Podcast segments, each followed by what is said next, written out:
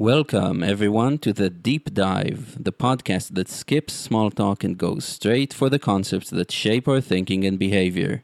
In this podcast, cold expertise is defenestrated as warm philosophy is enthroned in an attempt to explore the field in which we're all scientists looking for answers living well.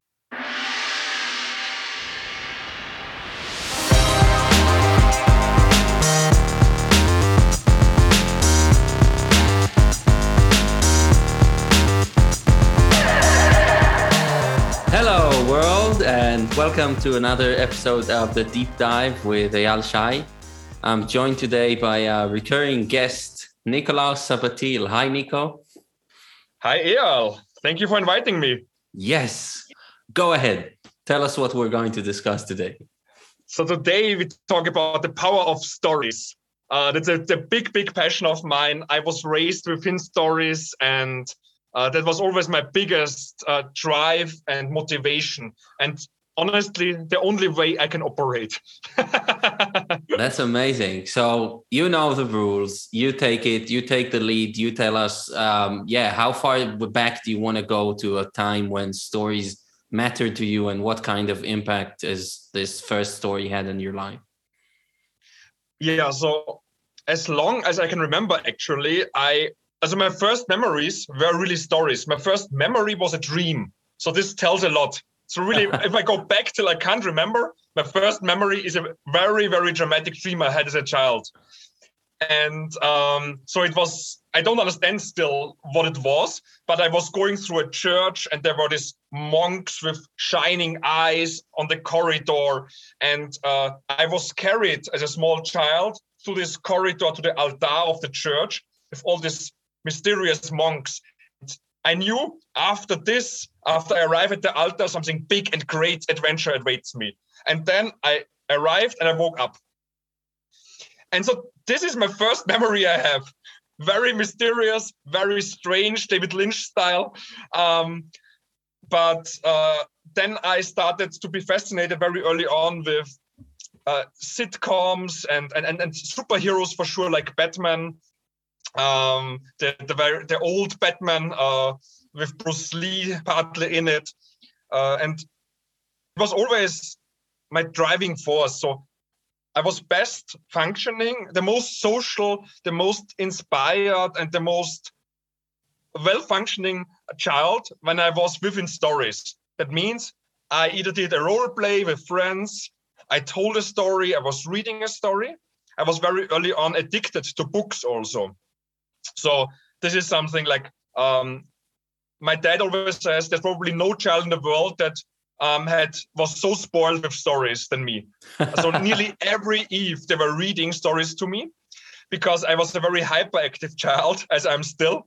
Um, and the only way they brought me to sleep was with stories. So they had to use nearly every eve a story to read to me and I had already a own library um, when I was a small child. That's amazing. So yeah, first of all, I think my daughter will will put up a fight on this title that you just uh, came up with. The most stories, yeah, she has uh, a library that's probably bigger than many people, um, grown ups. Yeah. So what did that uh, do to do, do you when do you consciously begin to think about what these stories are and what they add to your life? Um, what would it be like without those stories? Mm-hmm. yeah very long it was just subconscious. For sure as a child you're just fascinated and naturally attracted to it right? And um, for sure uh, me and my brother were recording a lot of stupid uh, talk shows on our own and try to make our own little movies. So there was this hint like I got a lot of motivation, energy already out of creating my own stories. And this uh, was already reflected by me as a, I don't know, 10 year old. I knew I want to create stories always. Um, this gives me so much energy, motivation, and focus like nothing else. And really passion that I felt already as a child for it. Um, this was more or less the first hint that stories play a very big part for me. Um, later, then uh, the movie Last Samurai inspired me to get into Buddhism. So, a movie that influenced me to get into some really deep spiritual work. I practiced then uh, yeah 12 14 years uh, 15 years buddhism very intense um, and uh, then uh, during my studies i realized the practice of improvisation and the power it had. And then i remembered back and i became the first time conscious why i love stories so much also.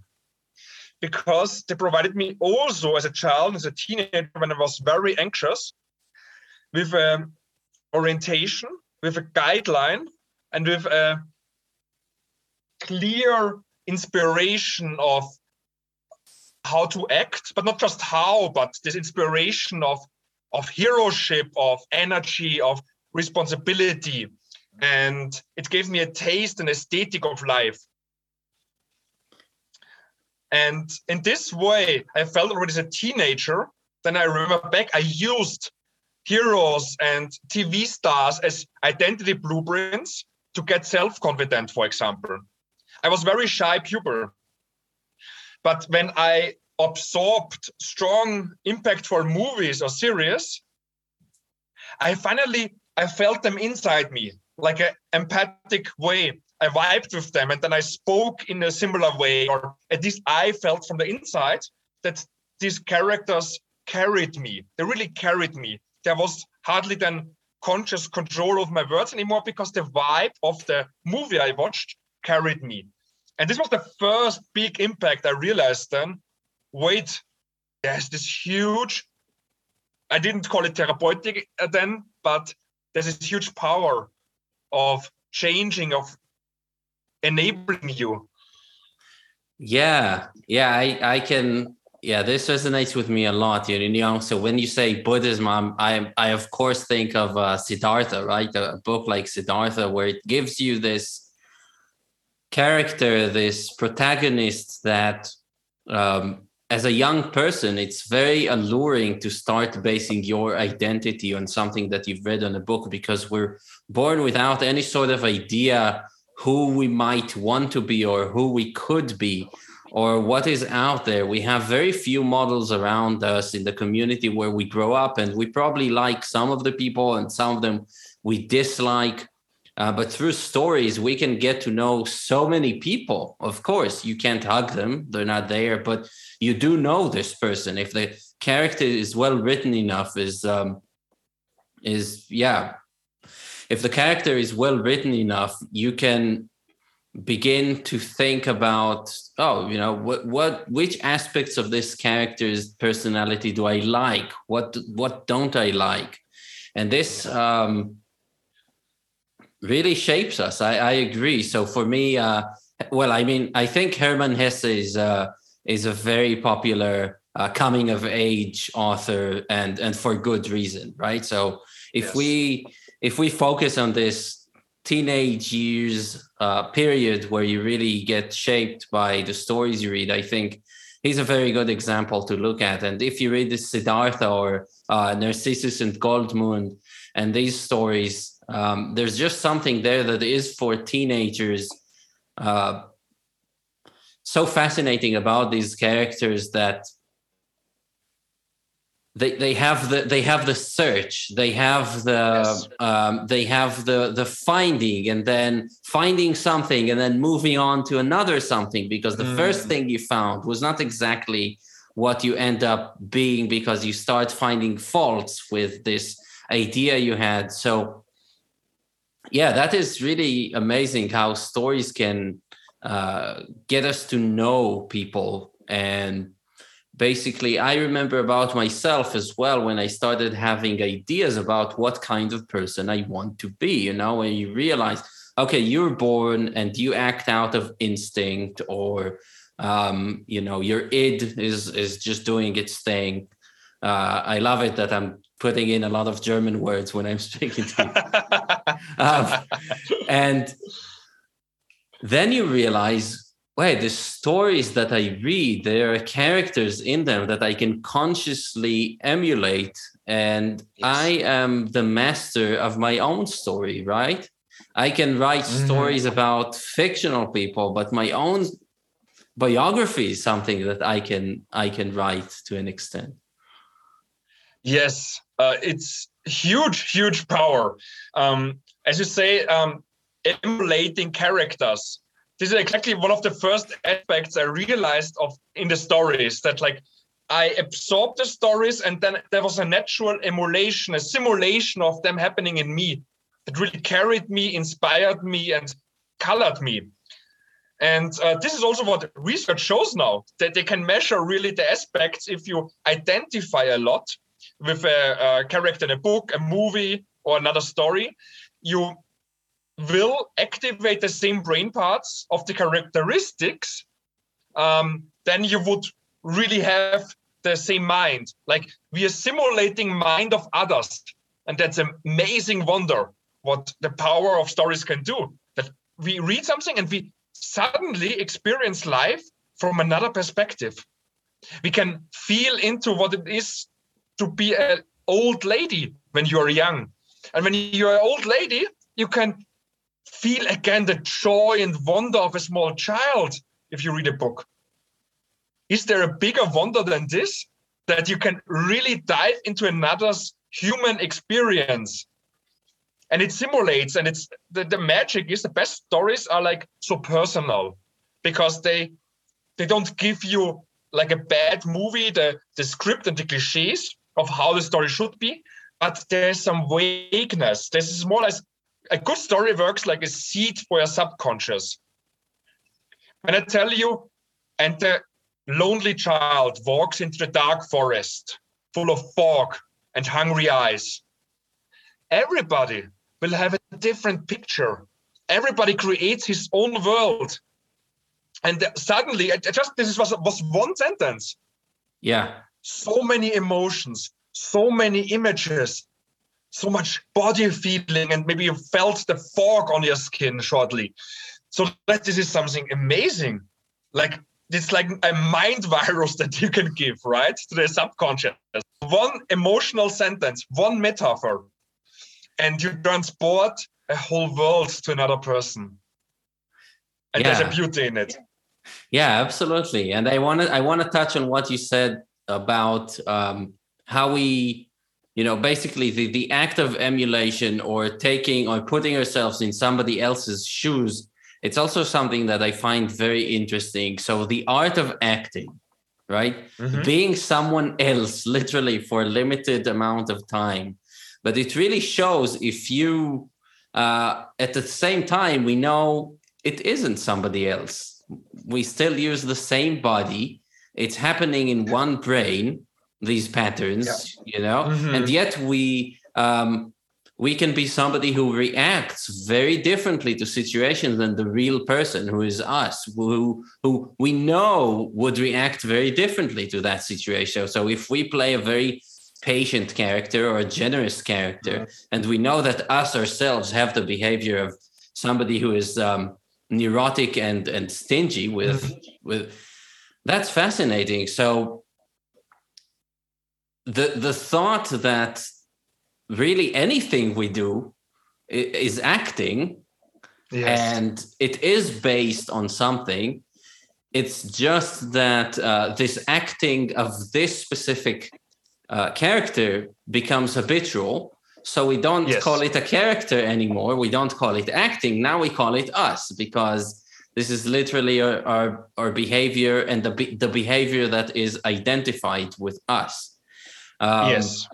But I think that a, a great way to uh, to tweak that a little bit and to make sure that we don't ossify and fall into the same old patterns is, of course, with stories and considering characters and judging them and finding all the time new characters that maybe are doing things better than we do currently so we can decide to act like that Yes, that's a very, very beautiful, uh, huge topic, and it is still very young. Uh, so um, th- we know it from old, old times that stories influence us in this way, and that we can emulate us. And in Buddhism, we have this uh, meditation type of self-inquiry, right, where we realize, oh shit, my own story is also just a story in itself. and uh, then you can ask yourself your questions like uh, is this thought me? Is this thought me? And then you don't find any thought that is me and where am i? So because everything is just the coming and going passing thought um, or perception. The beautiful thing is that we can play now with this because it's habits and uh, my first um, entry point was, or one of the first entry points was improv for sure with this, how we can change these habits that we have in our minds. And first, I thought, you know, that the, what is the opposite of a cage in the habit? I said, ah, free talking, free improv without any rules, right? Because you can then express completely freely. But then I realized, shit, something is not working. For sure, you can express and be free and just uh, talk without thinking. And it's a good part of the getting free from yourself, from your old habits, to just express without thinking and uh, provoke and get out there, out of your head. That's a good first step. But the problem is that our habits always draw us back. Because what are your free words? Your free talking is just, again, your associations that you have.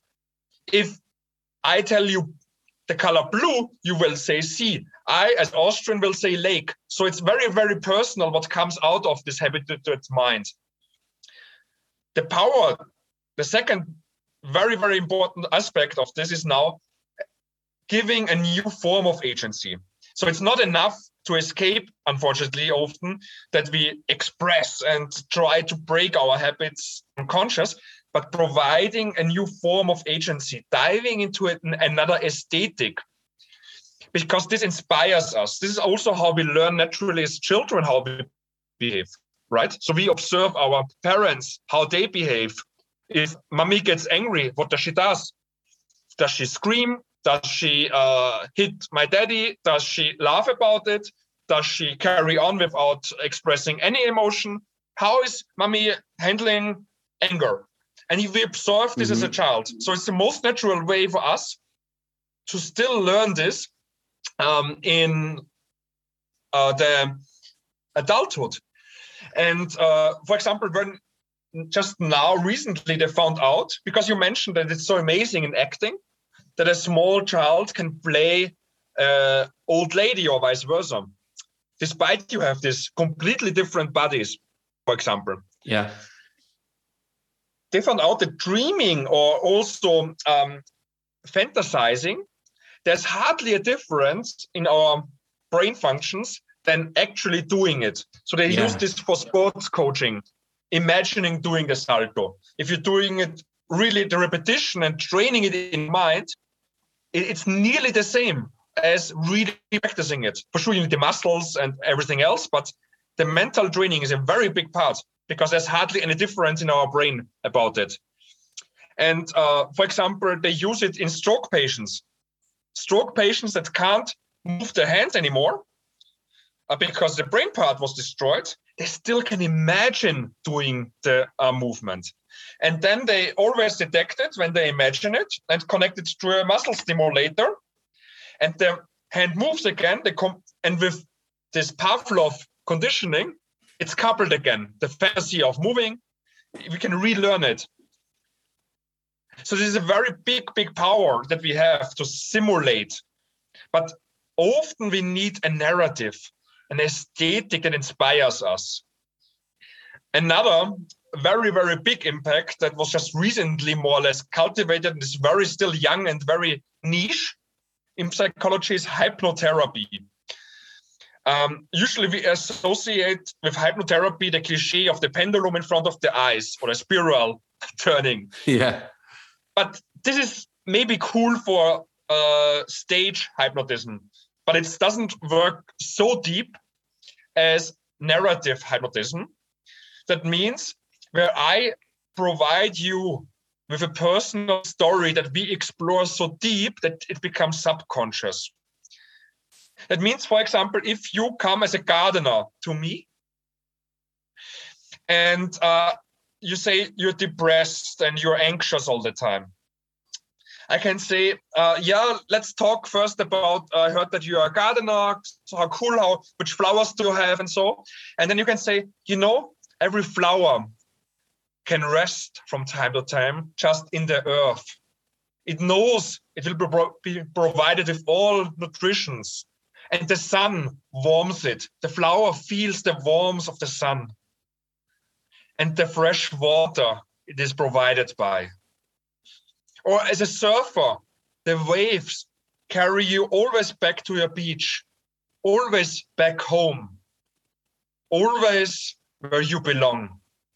So these are very strong personalized stories and they have huge therapeutic impact. So Milton Erickson uh, has more solved psychological cases than Sigmund Freud. Uh, he's one of the most successful documented uh, therapists because he used personalized stories to change something in humans. Yeah, that's that's beautiful. So basically, um, making a metaphor out of your life in a way that is uh, emotionally uh, salient to you, and recognizing some truth that maybe in your life you've had trouble trouble implementing and counting on and kind of relying on are now um, really internalized better because it it comes through a story about something that's emotionally important to you. I guess. Yeah. What what would be what would be something in your life that is um, uh, something like that? What you just described, or close mm-hmm. to it.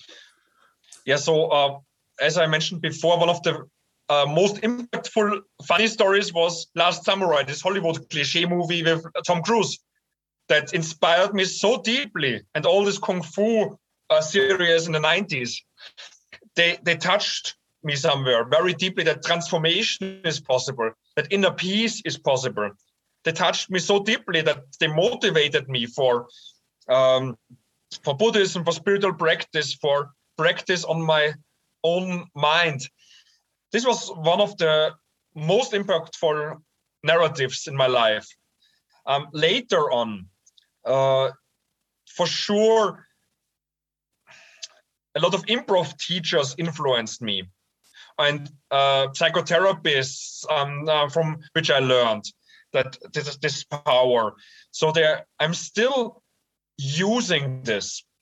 Um, what is what, right now? What, I, I want to ask you, Nico, what in that movie in, in Last Samurai, what what was the actual plot and how how did it relate to you in the same way that thinking about the seed as a gardener is mm-hmm. going to is going to be internalized? Uh, what is the plot of the movie and how does it um, what is the isomorphism with your own life at that point? Oh, that's a very good question because that's very funny. Actually, when it cannot be more contrarian. Uh, Tom Cruise played this uh, general uh, from the US Army who was a bit traumatized from the uh, fighting against um, the Native Americans because he had a lot of he did himself a lot of war crimes and became an alcoholic and uh, nihilistic and um, was a super fucked up but uh, narcissist character, very, very egocentric, a showman, um, and had nothing to do actually with my character because I was, I had no self confidence. Um, I had no experience in any war. I had, um, I had nothing really emotional attachment, but this feeling of lostness, maybe, you know, I felt as a child, as teenager, lost, and just this aspect and this nihilistic you know what about life? What is really out there for me?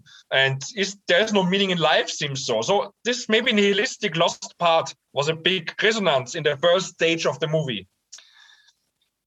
In the second part tom cruise gets a new contract to fight against samurai and the old uh, japanese culture because japan plans to um, industrialize itself and they want to modernize everything and um, and and the old caste system was against it and uh, there a lot of pros and cons but uh, basically they were also fighting against their own native folks similar to the states And so mm-hmm. they knew he had experience and brought him in. Um, in a battle, he was then kidnapped by the samurai, brought back to a village, and kept there as prisoner to get to know the enemy better.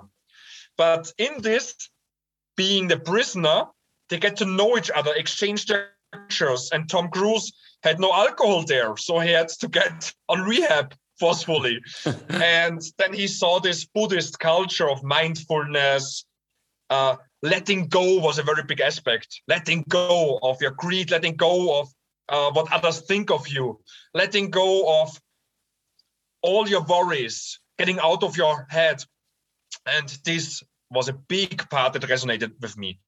letting go of worries, letting go of your thoughts and dramas in your mind. And then I saw this very characteristic, um, yeah, uh, moment where like he wakes up and he doesn't need alcohol anymore, Tom Cruise, and he's everything seems calm and wide with a wide awareness, and he sees the peaceful nature in Japan and, and plays with the children in this village. And this had such a strong impact on me. There's like, wait, this transformation is possible. It somehow triggered me. I knew it was a movie for sure, but this possibility of very, very deep transformation towards peace, self confidence, and a spiritual orientation, this connectedness with nature and other people suddenly that appeared and was so beautifully filmed. Yeah. It really brought me. That yeah, that's beautiful. And when it comes to that, what's really fascinating is that you really have to trust the storyteller because you've just now realized that maybe some sort of change that is almost hard to imagine uh, going mm. through as a person. Now you're yeah. seeing it on the screen and seeing that it is possible. But of yes. course, be, behind that story sits a storyteller that could write any story and could write yeah. a story in a way that makes uh, a change that isn't so feasible uh, mm. seem feasible somehow or uh, or vice versa they can they can just as well write a story that is going to completely demoralize you and say oh this yes. isn't possible. What if they what if the change is possible but they wrote it badly so it seems that it isn't possible so they really fucked up? It's so fascinating. So in terms of the art of storytelling there has to be um, logic and progression that makes it all seem plausible as if it could happen in real life so yes. that you would be able to look at it and say this is possible in real yeah. life and this person wrote it in a way that shows it to me and i can accept it because it has internal logic and you know he he hasn't just um, employed some deus ex machina thing where uh, you know an angel comes to tom cruise which is kind yes. of which is really the old way of doing things. Um, yes, but it's yeah, that's that's that's really fascinating. I'm I'm I'm being reminded of of something that's carried me forward in during hard times, and that is a mm-hmm. kind of a, I call it a personal mythology for myself. So after years of being depressed after my my mom passed away it was kind of time. A lot of things kind of showed me that it was time to move on to a new stage. But at some point, I'm not sure where exactly um, or when. I I had this idea of, of the phoenix, right? Of the of the mm-hmm. firebird that rises from the ashes, that it is kind of eternally going through cycles of life and death, right? Um, and I remember something clicked in my mind about it, mm-hmm. and I started seeing myself as as a phoenix, you know, and saying, "What if yes. I if I can be a phoenix, not in a way that there is reincarnation, but in the sense mm-hmm. that in life I can be uh, I can be hit by very hard blows like that, which I know very well could happen again at any time because mm-hmm. that's life, but the idea of maybe being on some level, and I'm not believing this literally or anything, but entertaining the thought that I have some sort of a phoenix mentality in me really helps me deal with things and um, stand up after I've been hit and, and struck down to the ground.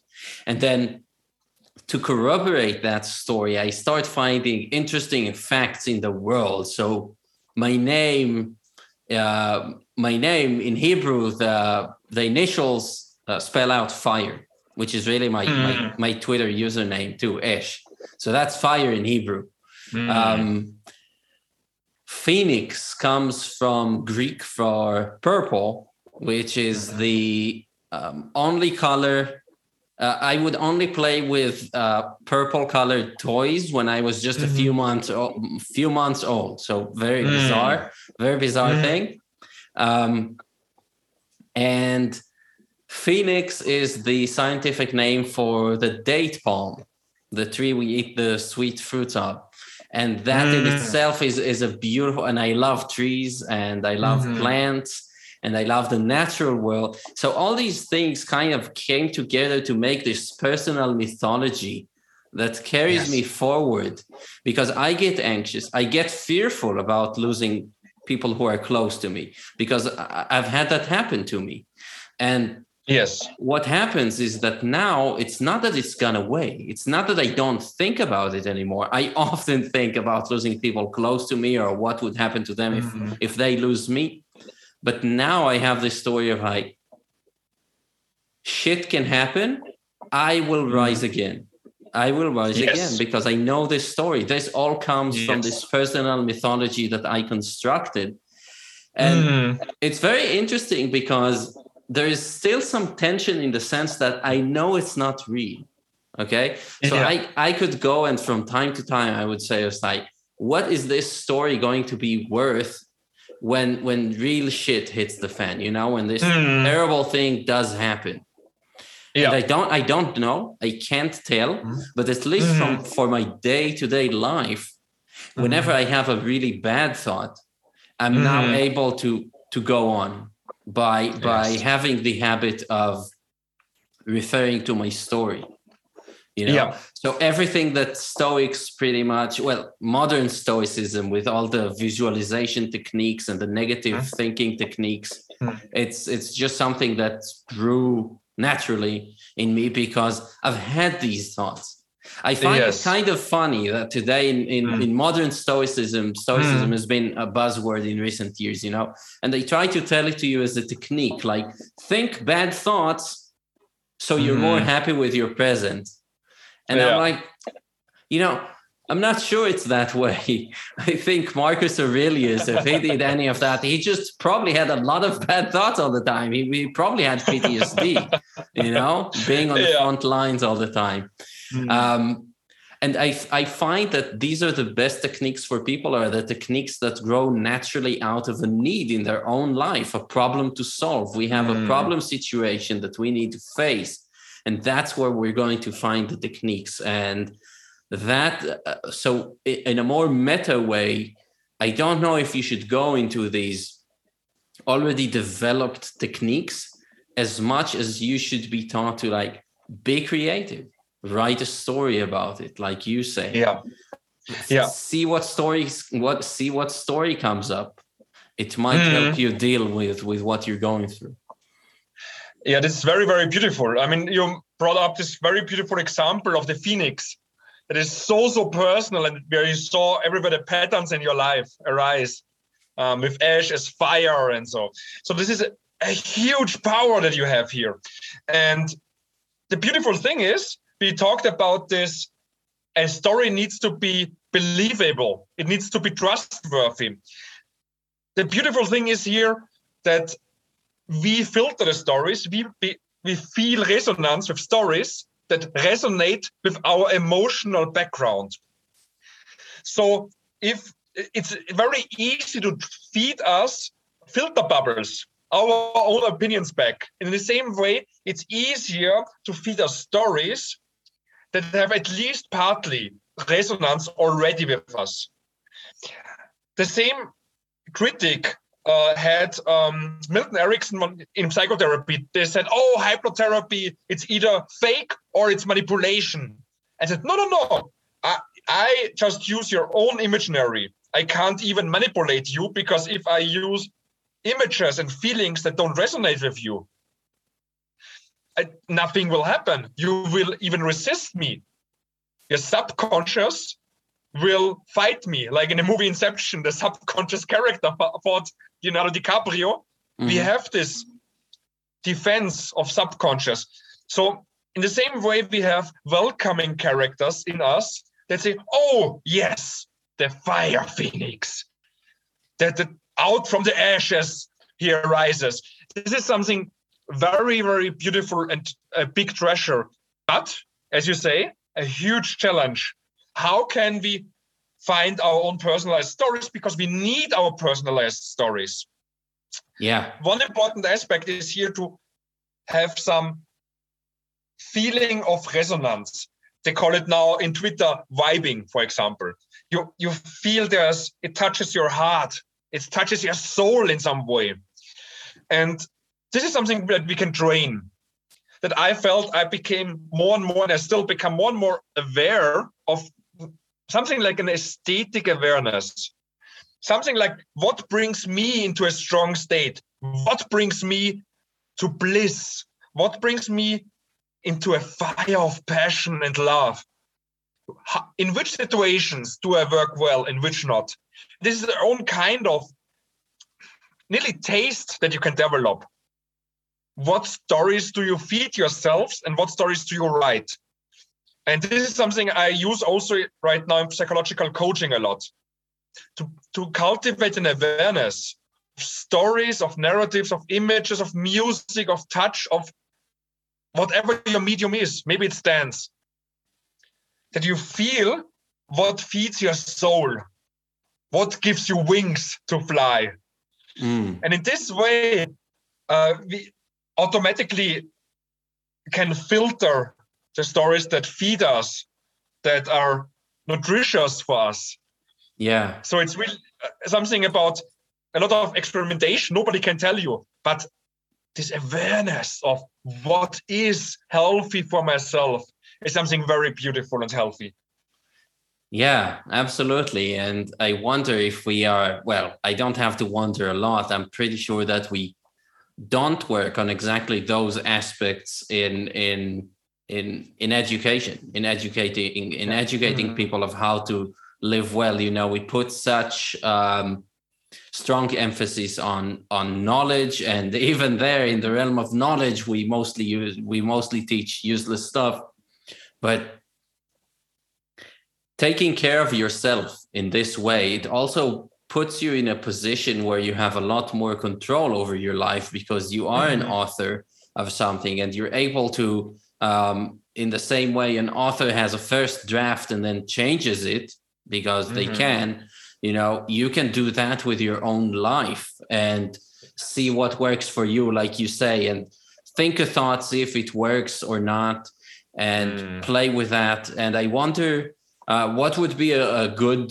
beginning if we're approaching um, uh, young people to do it because it's always easier to start start people mm-hmm. young on that is it just reading a lot of stories and living in a lot of stories that kind of naturally develops it or there's some more structured ways to get people um, to to author some some life stories for mm-hmm. themselves or or to author some um, potential characters that they might like to try and emulate and see where it takes them yeah so i think there's has two aspects first of all, I'm not a teacher, I'm not a pedagogic expert, but what I can see what works for my grown-up clients, let's say, so and what works for me especially, right? That's especially what I can say what works for me.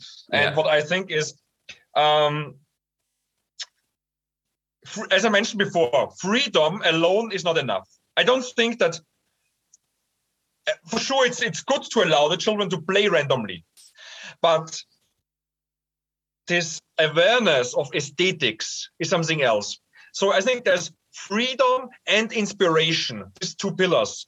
freedom to mess around, to make mistakes that are not really mistakes, provide a safe space for experimentation. If they like to write, let them write a lot of bullshit to find their own taste. The same with music, uh, I don't know, uh, dancing or uh, programming, whatever they like. And in this way, they first get the self confidence of, yes, I can explore. And I'm not afraid that something will happen when I explore. Because when we push with very strong rewards, with very strong narratives from the school or parents, then you are nearly like blending. You're putting such a strong spotlight on the things what to do that they will ignore all other aspects and say, oh, if I mess around with my friends now, I will get, I don't know, uh, screamed at from my mom and there will be this big screaming drama again. I need to go home and sit on, do this and this and this. For sure, it's good to give some guidance on the other hand. Mm. So, what, what I think as parent, for now I'm just a dog parent, but what I saw what worked with my parents for me is they didn't for sure they were also strict in some sense but in a good way. But also they lived as role models. Hi mom. Hi dad. Yes you were role models. And thank you mom and dad. Um so cliche now right? Um and the second thing is that you need this inspiration. You need this guidance towards bliss it's not for nothing that in this Steve Campbell's hero's journey, you have the role of guiding personalities, mm, mentoring, yeah, mentoring. And the mentor is somebody that can invite you to adventures, support you in adventures, and allow you aesthetics to try on, right? So let's say uh, you want to start writing. And then you just mess around and so and yes for sure a very um, laissez-faire teacher would say i don't teach him anything he has to develop everything else. Maybe a guide or a mentor would say look here's the style from this author here's the style from this author. Which style do you like? Which style would fit yours? Are you more interested in historical writings? Are you writing more crazy or serious philosophical what is your style? And he can provide some invitations to different agencies. They can try it out. And for this is important now rules. We both love this topic. Yeah.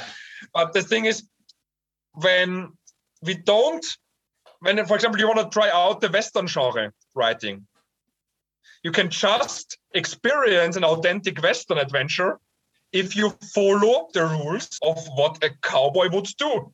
If he would enter a spaceship, yes, that's cool and exciting, but it's not the authentic experience of a Western cowboy hero anymore. So I think to dive into deeper aesthetics, to really experience them, guidance and some kind of rules as tools are very, very powerful. That you don't dogmatically, but you say, let's follow us together. Let's explore together for some weeks. Now, this genre, what do you say? And then they can go deep and they get a feeling of what an aesthetic looks like. Because if you never dive into an aesthetic of a story, you don't learn to create coherence, to create meaning that can be shared with others.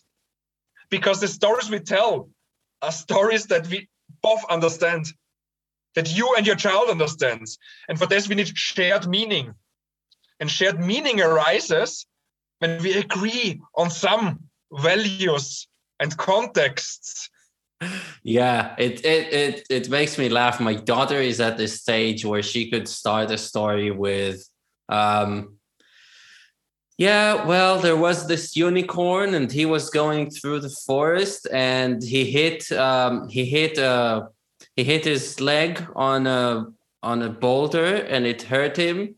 So he called um, the princess to help him, and then she brought um, a friend who were just at this huge red giant house and the friend lived there was eating cookies made by the baker. And like wait wait where is this going? There's like it's definitely not coherent.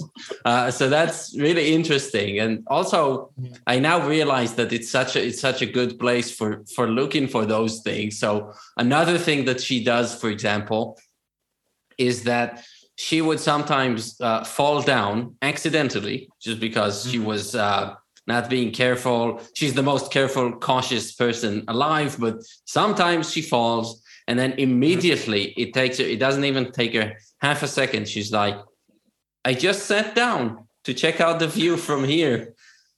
it's just it's there's I don't know I don't know any child who does this, but it's very interesting that it's it's her instinct to come up with a, a completely different reality to deal with the fact that that she's I don't know embarrassed, which is also weird for a child her age. She's three and a half and she's embarrassed about falling, but yeah.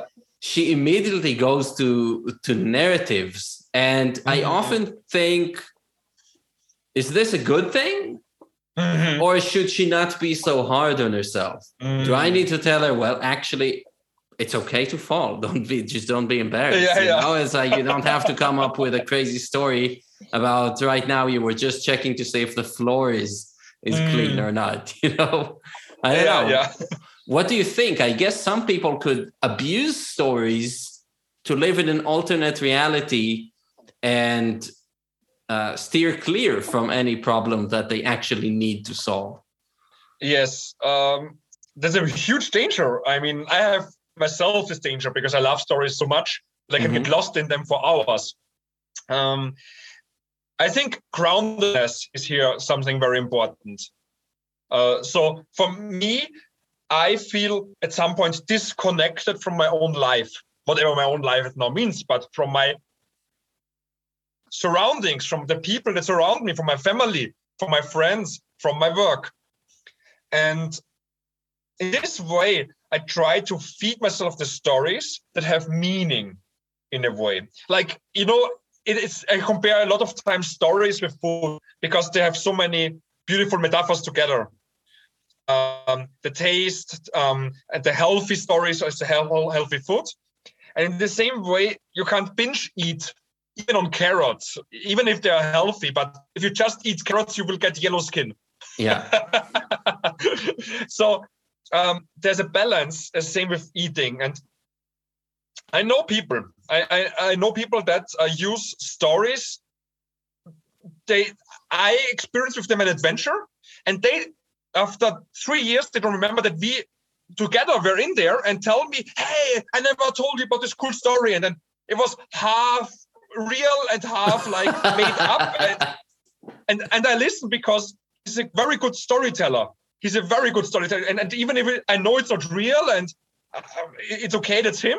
Um, but he tells amazing, funny stories and he surprises me with the experiences we had together. Um, and it can become dangerous because then you don't see the reality anymore. You turn yourself everything into pink elephants in your brain. Oh, it was good like this, and you rephrase it, it's good. It can protect you. It's good, especially in the moments of crisis. I think the stories yeah. are very good. And, and why not if, if they don't do harm and if they entertain, okay. Uh, so I don't fight with my friend about, no, it was different. Um, and I don't know it's a, if it's about his confusion or fantasy or a mixture about this. Um, he's not a liar on purpose. Um, so he is a very fantastic guy. Um, so it's about health as with food, and it's a very boring answer. But if you, as long as you are balanced, uh, you can find this groundedness important that it has connection and meaning with you, and this has not really something to do, maybe something to do with stories itself, but your fears. Often, when we're more in stories, and especially consuming stories, there's some type of reality avoidance.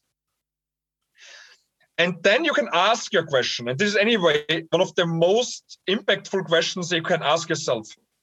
What do I avoid? I ask myself this regularly. What are my topics of fear? What are my topics that I avoid? It doesn't have to be fear, it can be shame, it can be anything. Anger or confrontation. That there can be so much that I avoid. And uh, this generates then this suffering.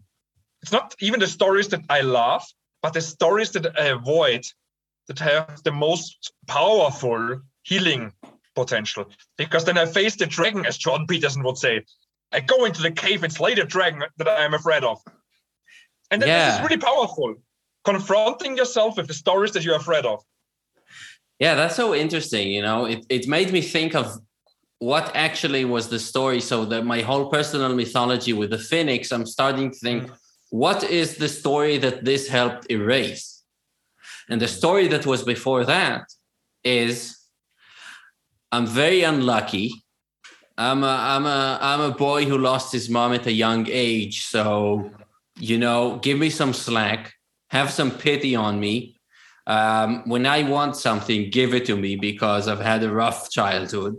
Whatever, mm. you know, I so that was kind of of the card I would play on people to to get my way. And now I realize that when coming up with stories, you probably probably want to come up with the stories that empower you, that put you in a position of somebody who's able, who has power, uh, rather than stories that end up with you being the victim of a series of accidents, which is, I'm paraphrasing this from uh, from Kurt Vonnegut because he has this uh, line um, where in Sirens of Titan, uh, somebody tells somebody, someone else is like, you are the victim of a series of accidents as we are all.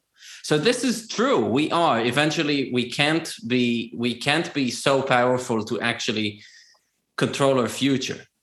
But mm. the hmm. way you look at things and the stories you you want to to live by uh, make a difference. And I think that if you are living in a story where you are the victim and mm-hmm. it's it's the kind of story that justifies your behavior so mm-hmm. there are there are two ways to to address some behavior you don't like in yourself and most of us know what our behaviors that we don't like are right yeah um, you could either justify it by making mm. yourself the victim of some unfortunate accident and maybe other people's behavior that made you the way you are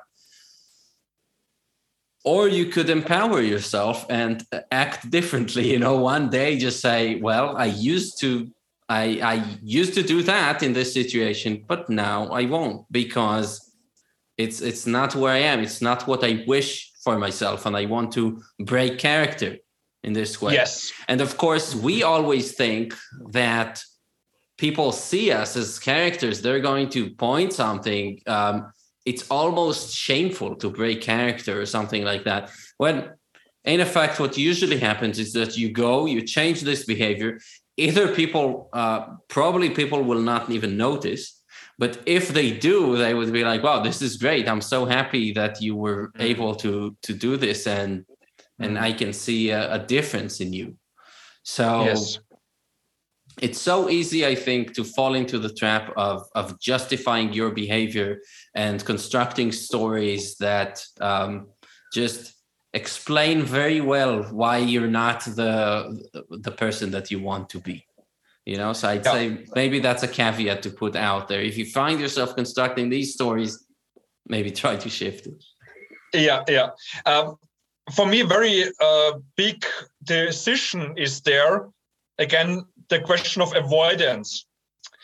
Do I integrate my family? Do I integrate my whole environment into the story that I create?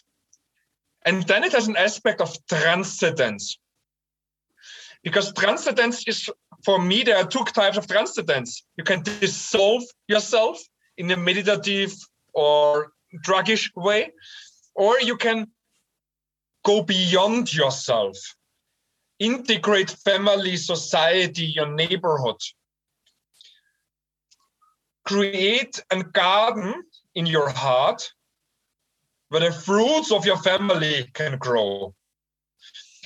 In this way, when you identify not with yourself anymore, when your family, and, and if you're scientist, it can be truth of science, mm-hmm. or it can be when you're a musician, it can be the music that you don't matter, but the music matters in this moment. And then there's not so much danger of justification or even showmanship, right? A lot of stories have this character of showmanship sometimes. Oh, and I was then winning the marathon, blah, blah, blah. This egocentrical stories happen when we don't transcend our borders. And if we identify if, if our society, the, the truth, the beauty, and the good, if this can be integrated, digested again, nutritionist metaphor, into our stories, then there's so much more wholesomeness. Then there's also shared meaning automatically. It suddenly appears a story that can be automatically shared and understood. John Lennon said, the artist's goal is not to express his own feelings, but to digest the feelings of society and express them. Mm-hmm. And that's beautiful. And this is also the best artists do. Because then the songs catch your heart, they catch your subconscious, they draw you automatically in. It doesn't have to be about the news. It can be existential. It can be something you you absorb. You absorb the atmosphere that is surround you and digest it and then you create. And then it's then it's something and it's a, a shared treasure because you digested something for your family. Then art becomes something like a treasure. Yeah absolutely. I mean i think there is no better explanation that i can think of to account for the um, loneliness epidemic and depression epidemic to me the explanation has to be the fact that we live in in the western world in societies where uh, the self is the goal rather than anything bigger than ourselves. And when you try all the time to optimize the world or oh we, we got there. Um, when we try to optimize things around us so that the self will not be harmed will be at com- comfortable all the time mm. you know uh, safe and feeling good and feeling pleasure and all that that is um, we're doomed we're doomed mm. the best thing for for the best way to get ourselves to feel good is to actually just be a very subtle kind of vessel through which that carries uh, things into and and and changing the world around us yeah. right? So in the end the self like you say this transcendence mm. just as you say i think with uh, with meditation i think meditation is a, is a very good way to prime yourself to be in a position to help something bigger for yourself. But a lot of times people just view meditation as the goal as in a way to um, to make everything around them almost uh, to make it as uh, have as, as little an effect as possible on them so they can be in mm-hmm. their own world and never really care about what's outside i think meditation is just one step on our way to actually harmonizing things around ourselves and then yeah. in that way you learn to make your yourself small but yourself should be small because like you say it's integrated with something much bigger than itself not because it's everything so yeah. it's um it's it's very interesting and that is why i think for a lot of people who suffer depression a lot of people and then that used to be me you know the, the mm. first thing is to try and um, do something outside of yourself so for me, I realized yeah. one one a few techniques I'm going to share. So one one technique for me that I came up with for uh, feeling depressed. Mm-hmm. For example, I used I used not to like the winter. As a, a lot of people miss the sunlight and it's cold Mm. and you don't want to do much. I used to be like that, even though in Israel, without the winter, we would have nothing to drink and it, it would be a big problem. At some point, I realized, well, I'm not happy right now. Okay, I'm not. I'm not going to lie to myself. I'm not happy. My mood is low. But I'm ha- but it- I can be happy for the trees that are getting it. I can Yes. be I can appreciate the fact that it's green outside. I can appreciate that it's this rain that's going to make me survive through the summer. So that's one thing. And then another thing, if you can develop a habit of whenever you're down, try doing something nice for somebody else. Mm. It's Yes. it's and and make it almost a sign for you, a sign for you that a, a reminder that we have the power to help other people. If if mm. I'm down and I'm not in a good mood, I'm gonna be try and be extra good for those around me. Because what is going to get me out of this mood is not thinking about it is not is not finding some fantastical thoughts which if they worked they would work for just five minutes they would not it would just be a plaster right Yes. but if but if i'm getting into the habit of okay my mood is low i'm going to do something nice i'm going to call someone up and ask them how Mm. they're doing not in order to talk about myself but to actually listen then i'm creating a place where i'm learning to that uh, being proactive about doing good in the world is what's going to save you from this uh, rumination about how well you're doing because the, the Yeah. worst thing for your well-being is to constantly be checking the monitor am i well am i well you know am i happy right Mm. now that is Yes. if, if you go looking for if you go looking for happiness the chances that you are actually going to find it uh, they they drop drastically yes. right? Yeah. yeah. It, it's beautiful, actually. Um, it's like temperature, as you mentioned, happiness is something emergent. Because if as it, now the nerd comes out, but there is no temperature in the um, particles, right? So if you zoom in with a microscope, there is no temperature anymore. And the same is with happiness if you look too closely. yeah um, it's very beautiful said if the perspective outside. I love it. That's also for me one of the most healing methods that i can use. Help others um, fall in love is one of the most beautiful healing things that you can experience. Falling in love with another person animal music art. And there is again it comes back this bliss. This follow the bliss is something so powerful if it integrates the truth, the beauty, and the good. Because we cannot survive for ourselves. We can just heal ourselves via the world, via the universe. We cannot survive alone. In the same way, we are open system. We need to eat, so we need to feed us also stories if and transcendental values we need family. We need beauty and the truth in some way. Mhm. if we don't have it it's like self-digesting. I try to be for myself. I, I try to give myself myself. That doesn't work. It's like try eating yourself. Uh-huh. we are just pipelines. Exactly. exactly we are bridges to each other.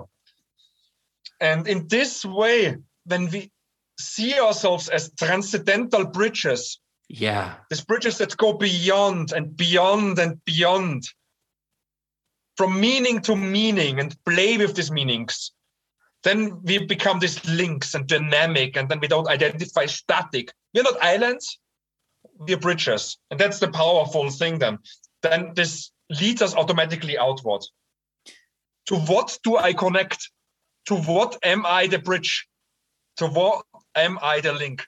Oh, that is that is fantastic, you know, and makes me think about the whole thing of flow we have in language. We have flow on the one side and we have the self. And it's almost like um, you know, so as a physicist, you know about quantum quantum mechanics, and that is exactly like the the wave function versus the uh, versus like the the laws of motion, right? So yes, if you are operating with a sense that just as you say that that things around you affect you and you in turn affect things out in the world then you realize from the first person perspective it doesn't feel like you are now performing some amazing dance or something like that it's just good flow is for the world to flow through you it's not about yes. it's not about yeah. you the world flows through you that is good yes. flow that is it's not about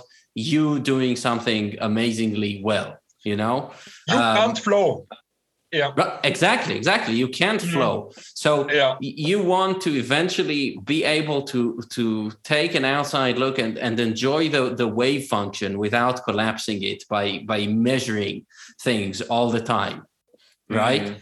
and yes I love it. I'm going to take it back to, to Kurt Vonnegut, who's a person who was mm. heavily traumatized in World War II.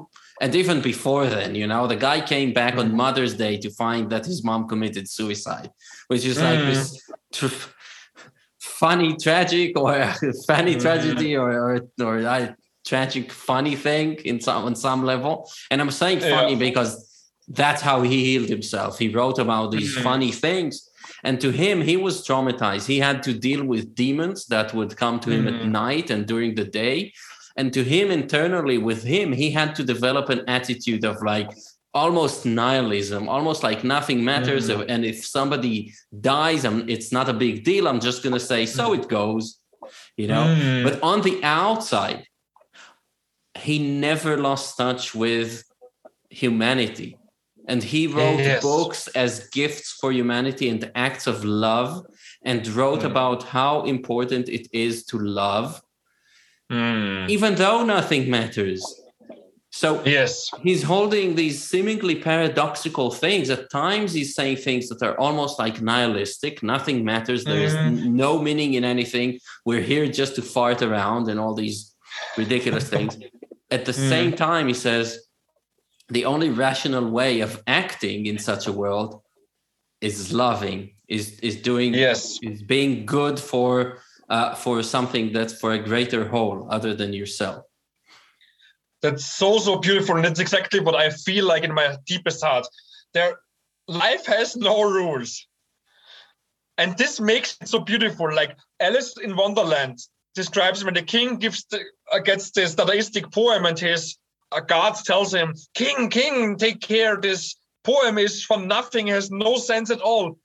And the king is super, super happy and says, oh, amazing. This saves us a world of trouble because then we don't have to find and fight over any meaning about it.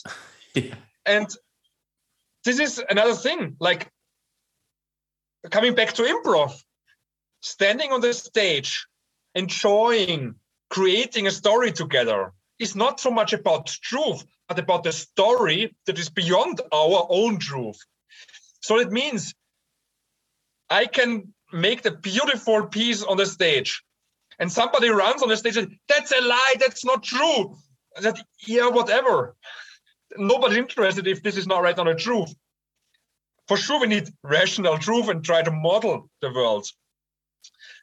But meanings like love, connectedness, and this humanistic values that we have. These are narratives, and let's sh- find shared norms, shared stories that we can combine and play with and not become dogmatic. And for this is important that we learn to become managers of our own stories, that we learn from a childhood on already to create our own stories, to not get stuck in the boxes of our subjectivity. And one of the biggest, biggest keys, I think, for staying fluid, for staying adaptive, is not crisis, would say sometimes that every human needs a crisis for change. Yes, but there's even a better, a more healthy approach, I think, is the joy of aesthetic. Because we humans have this wonderful, wonderful reward function in us that when we see something beautiful, and it can be as a scientist, a beautiful theory. Or mm-hmm. in sport, what is an elegant move in the chess game?